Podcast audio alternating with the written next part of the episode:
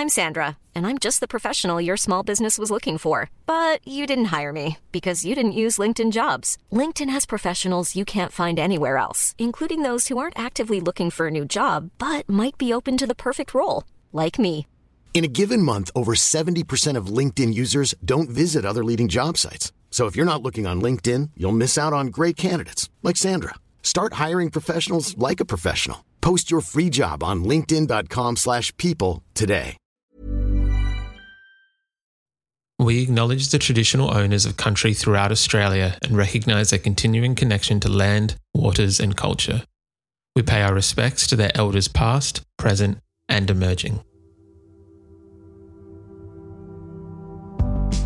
Welcome to This Song Is Yours. We're a music podcast that chats to artists, musicians and creatives on their songwriting craft and upcoming projects. I'm your host Simon Fink and welcome to episode 278. We're lucky enough to be joined by Gum today on the pod, or Jay Watson as his friends might call him. Jay is a multi-instrumentalist and songwriter who you would know from his work in both Pond and Tame Impala. He's released a brand new Gum single recently and has announced a forthcoming 6th record, which is crazy. Before we get to all the details of Gum and today's episode, please make sure you're subscribed to this podcast on whatever app you find good podcasts on, and ensure you're following us across all of our social media channels. Details for all can be found within the show notes of today's episode. Our guest today is Gum. The alter ego of songwriter, producer and multi-instrumentalist Jay Watson has just released their brand new single, Would It Pain You to See, and has announced a forthcoming record in the form of Saturnia, which is out September 15th. Fans familiar with Jay's work know that his output is prolific, with this being the 6th Gum record in 9 years, on top of all the other work that he does with bands like Tame Impala and Pond as well. So we are incredibly excited to be chatting with him today about songwriting. In today's episode, we sit down with Jay to discuss the new single and forthcoming record, Saturnia. We discuss his introduction to songwriting and how everyone's songwriting introduction can be vastly different. We also talk about how the Gum live show has evolved over time and what fans can expect from their forthcoming tour dates. Tickets to their upcoming Australian tour and details on where you can pre-order Saturnia can all be found within today's episode show notes. And we want to say a massive thank you to Tiarne from Morse Code for her help with today's episode. Here is our conversation with Gum.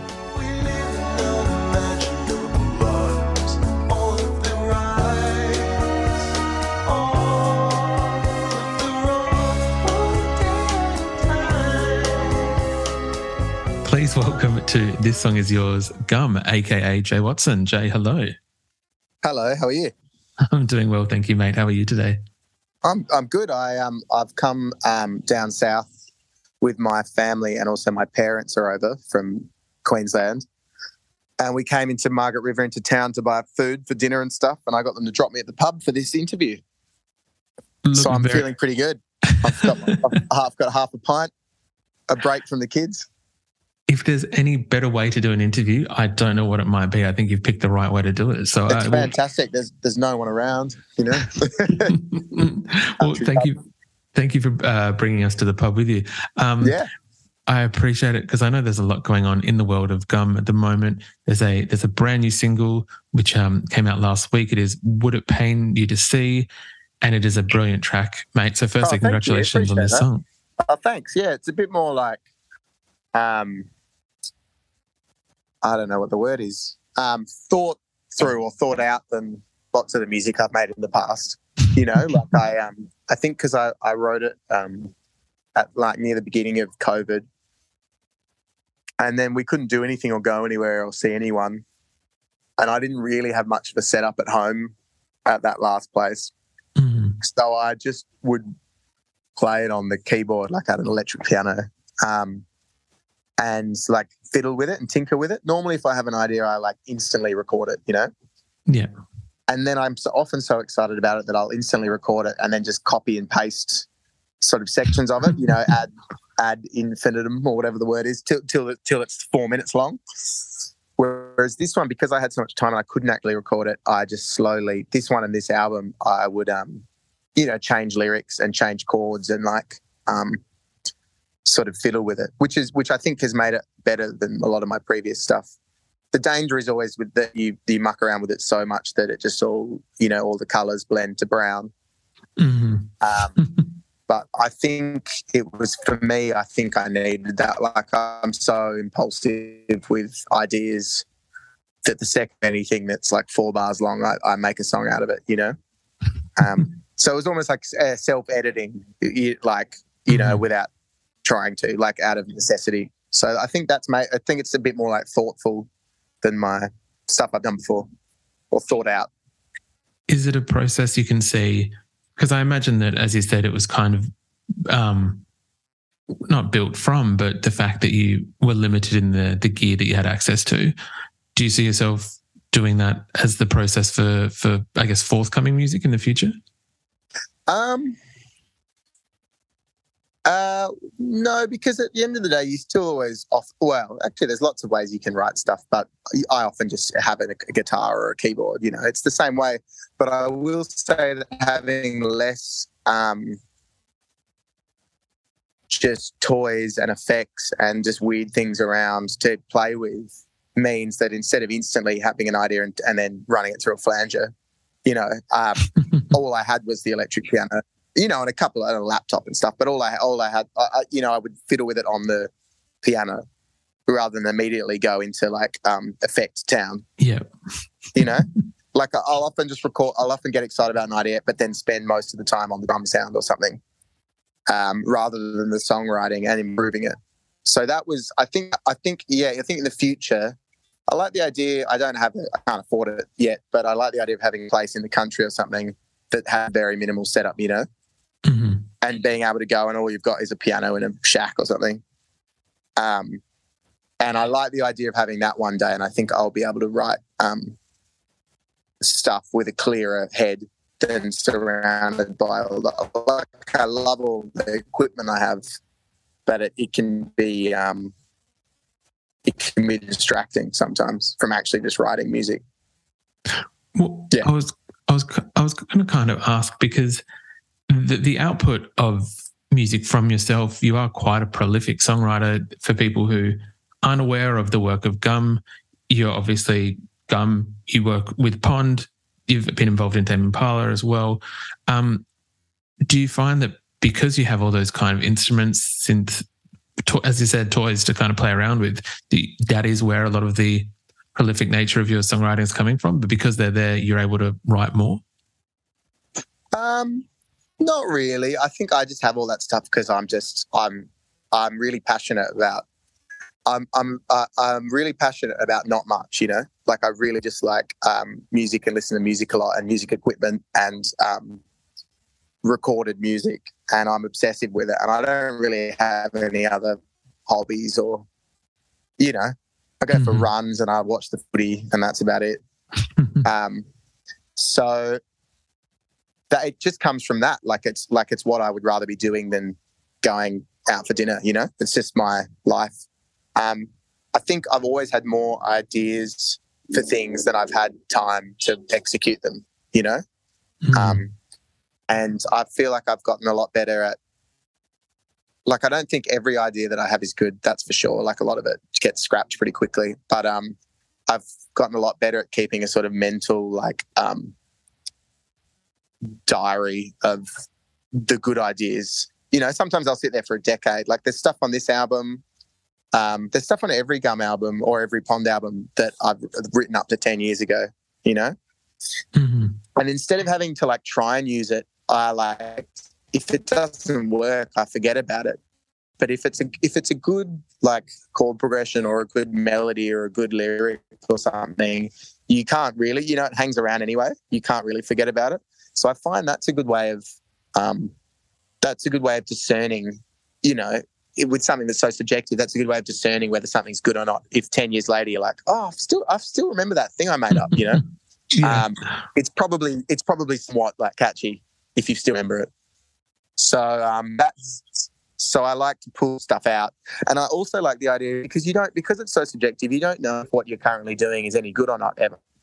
But then if you use stuff from periods ago, there's almost an objectivity to that, you know, because you're like, oh, that's from when I made this record and people seem to like that. So it should be of the same standard. And it's kind of comforting being able to pull out like old ideas and use them. 100%. I kind of love the idea of, we've spoken to a number of artists on this podcast about that very thing, I imagine, like kind of having the, I don't want to say like a Frankenstein of a song, but, you know, using different parts of songs that don't get used for whatever reason and having them still be relevant or being able to be applied to a different composition years later. Yeah, totally. Yeah. And I think that's what we like. I like the best Pond stuff is where sometimes we'll just totally butcher a song of mine and a song of Nick's or a song of Joe's and just yank the best bit, whether it's the verse or the chorus or some sort of bridge or some instrumental bit, and mash it with the best bit of someone else's, you know, if it fits. And it can be quite brutal just getting rid of another bit of a song forever. But that's a really good way of ensuring quality too, you know, where you're like, this was the best bit of this person's thing they came up with and this is the best bit of someone else's. And it actually, you can totally mash them together. And I kind of like lots of music that does sharp left turns and stuff anyway, you know. So 100%. You can sort of mash anything together you want. It just depends how like smooth you want it to flow. You know, if you want it to stay the same tempo or the same key, but if you put your mind to it, you can pretty much put anything in any song with anything else. You know, as long as you're okay with it being a bit like jarring. But I like that. I like my ear going like, whoa, you know. 100%. I think having your expectations subverted sometimes in a musical sense is kind of, it keeps you on your toes. It keeps it interesting. Yeah. I've definitely tried to do less of the sort of just copy paste to the end of the song thing and more like not try and do something jarring, but I like try and think like at what point, and it's really hard because it is so subjective when you're making it, but try and think like at what point am I like not getting bored? Am I like tuning out? Am I not listening really acutely? And around about there, like what can I do now to make it exciting for me? Because all you can go off is your own gut, feel and taste. And so I try and use that now. Whereas before I'd be like, yeah, we'll do this for 16 bars and we'll do this for 32 bars. But I didn't really think about how engaged I was through all that. You just did it for that amount because that's how you think you're supposed to get to the end of the song. You know what I mean? Yeah. 100%. Now I like if I'm getting bored making it by a certain point, then it's not going to keep anyone else engaged or like blow anyone else's minds, you know. But it's taken me 15 years of making music to be able to see that, you know, to be able to see like the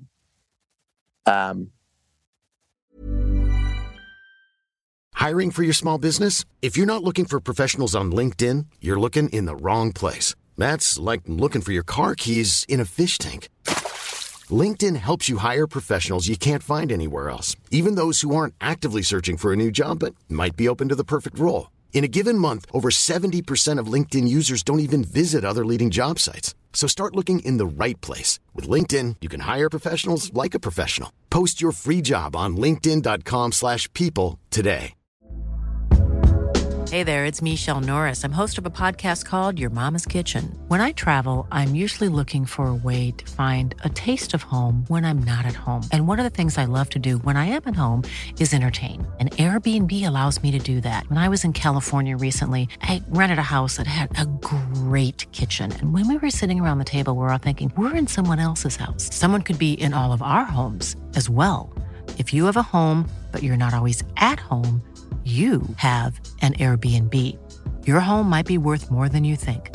Find out how much at airbnb.com/host.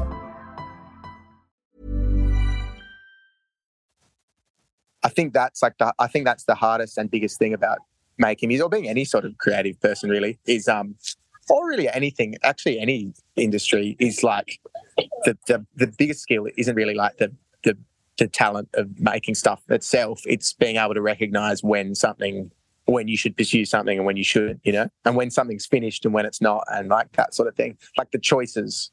Mm-hmm. And I'd say that goes for anything. It's like cooking or, you know, I don't know, writing an article, like writing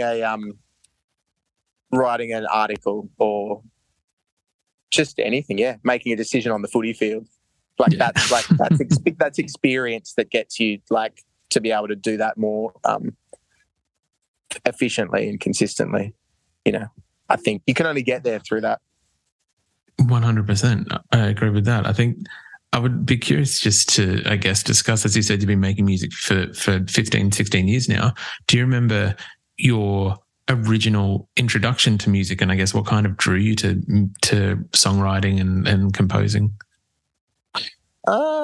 Yeah, I didn't do... I like had little songs I made up when I was really little, you know, like under 10. I remember my first song, like on the keyboard. Mm-hmm.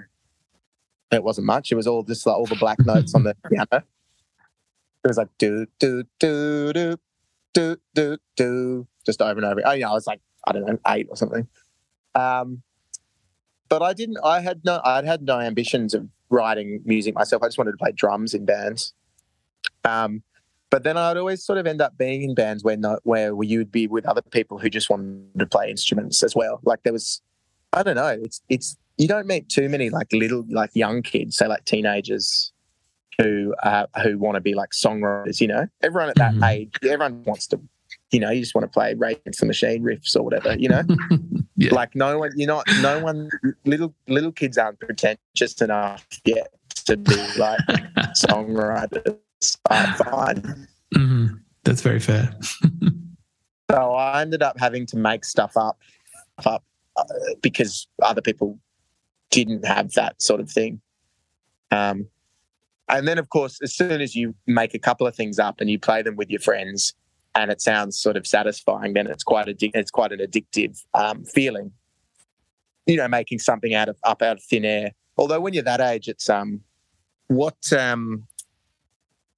I was going to say is, you looking back, like everything you make up is like a really derivative rip-off of something else when you're that age, you know. It's really like, well, for me anyway, you know, you're just taking something that already exists and tweaking it very slightly for your teenage band.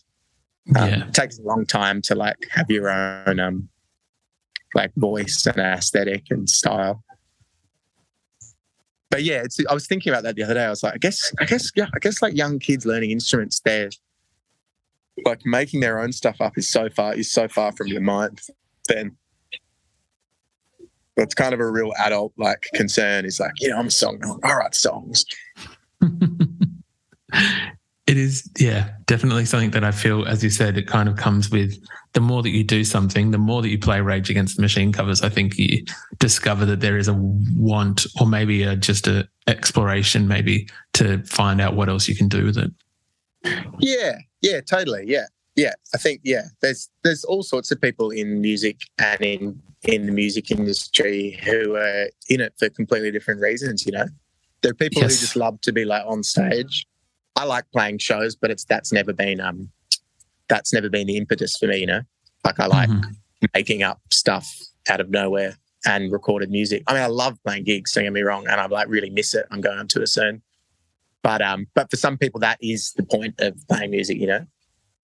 1,000%. And like making records is kind of like can be a bit of a hassle in order to get you back like on tour. Yeah. Whereas I've never really felt like that, but yeah. And then there are other people who, I don't know, treat it really like scholarly and just try and get as good as their instrument as possible. And that's also never really interested me. But you need those people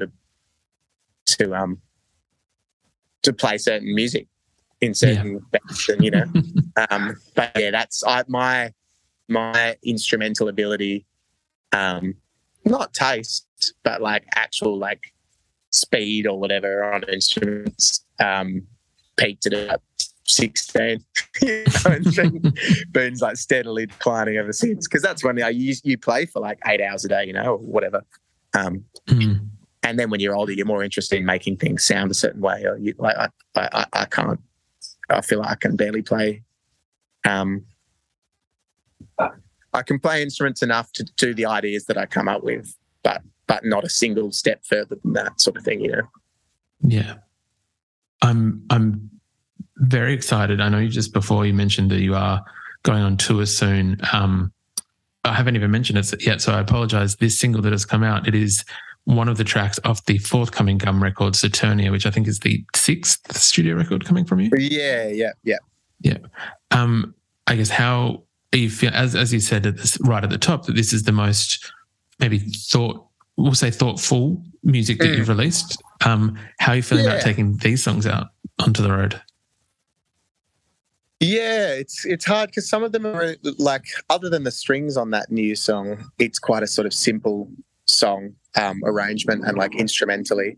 But then there's other ones like the first song I put out, Race to the Air, where it's just like, you know, there's the whole kitchen sinks in there, and I couldn't possibly recreate it unless I had the budget of like, you know, Harry Styles. So I'm not even going to try to. Like, I either won't do those songs or I will do it, just really like stripped back. We used lots of backing tracks in the past for live shows, but I find that it's almost like the less stuff that you have going on coming out of the speakers live, especially in small clubs, the more impactful it is. So I'm trying to just keep like drum machines on backing tracks and have like no music on them and just music made by three people.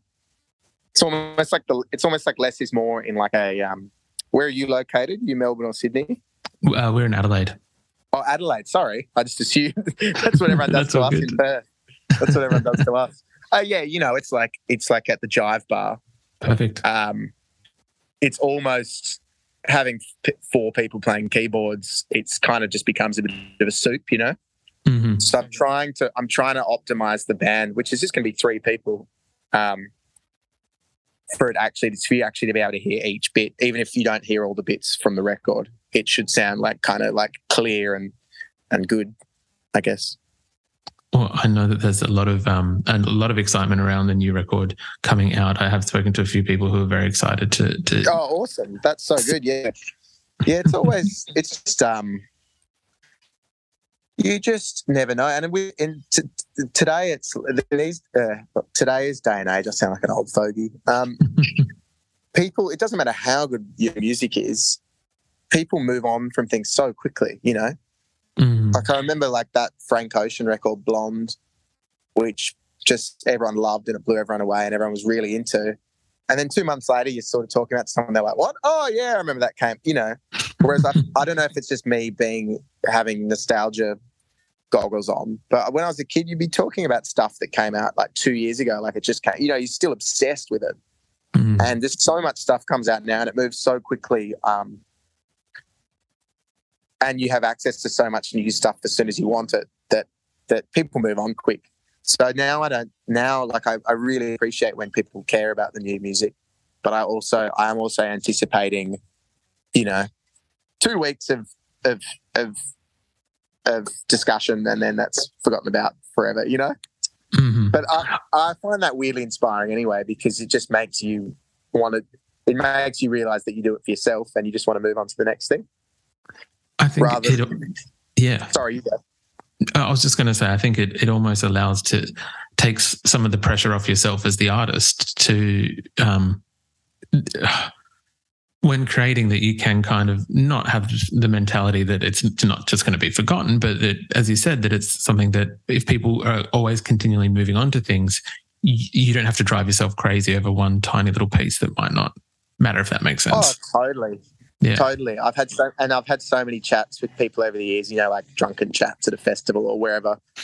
And I just really, you know, we've just spent so much time and on this record, so much money, and I just really like, oh, I don't know what I'll do if it doesn't go well, sort of thing. And you're like, man, you can't think like you can't. It's, I don't know if I'm just a cynical person, but I'm like, you just got to expect that no one gives a shit every single time. And then anything above that is a bonus. Yeah. And I wouldn't be thinking your whole life savings or, you know, I'm just like, man, and you can't predict. You can spend 5 years on something in your whole life savings and no one will care, or you can record something on your iPhone and it's like some sort of like accidental hit. You can't like time and effort and money doesn't equal success. So it's just, I don't know. I've had so many chats with people and I just feel sorry for them. Like it's, yeah, it's, there's no like recipe for getting people to listen to your music really, as much as people like are always looking for it. So my approach is just to keep doing as much as I can and try and make it as good as I can. And then however it falls, you know, however the cards fall, they fall. 100%. It is a thing of that if you've got a good idea or a good song, that should do a lot of the work, as you said, instead of just budget and time and everything else.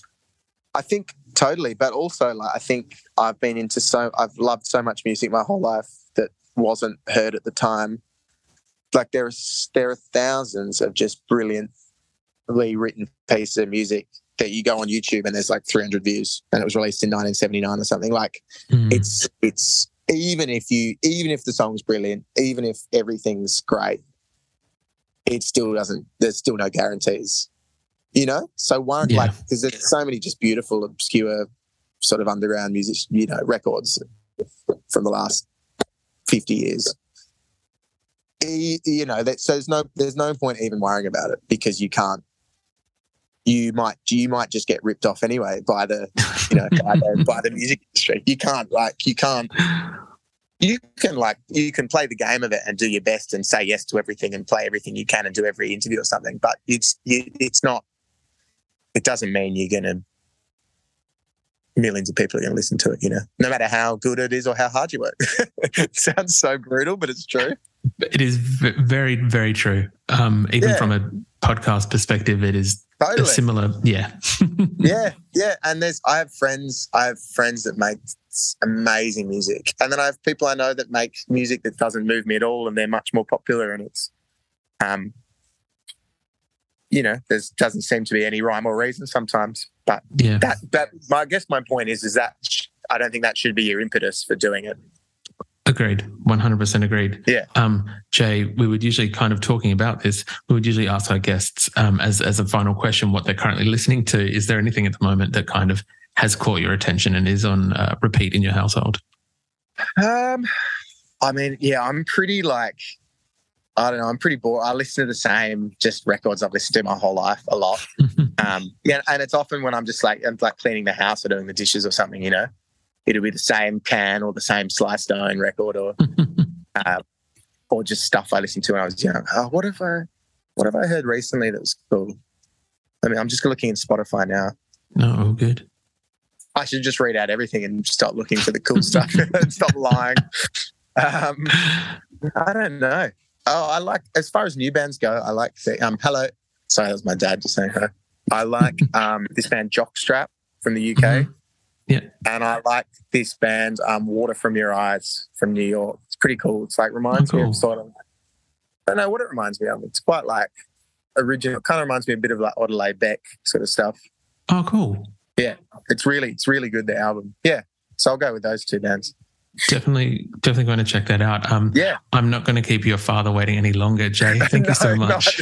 He just wandered over. I thought it was a random person. I was like, oh, actually, I know that guy. Jay, thank you very much for your time. I do appreciate it. And congrats on the brand new Gum single, Would It Pain You to See? It is out now. We'll make sure we have all the tour dates in the show notes for people to attend these Gum shows. But yes, congrats on Saturnia and we look forward to the record. Thanks, Simon. I appreciate you having me. Thanks for that.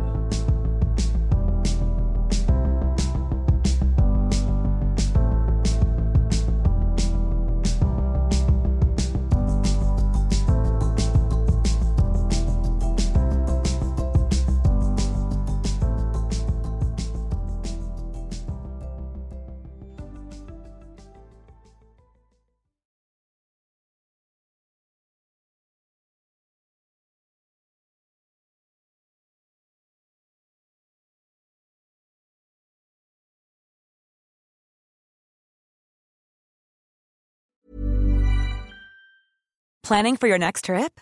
Elevate your travel style with Quince. Quince has all the jet-setting essentials you'll want for your next getaway, like European linen, premium luggage options, buttery soft Italian leather bags, and so much more. And is all priced at 50 to 80% less than similar brands.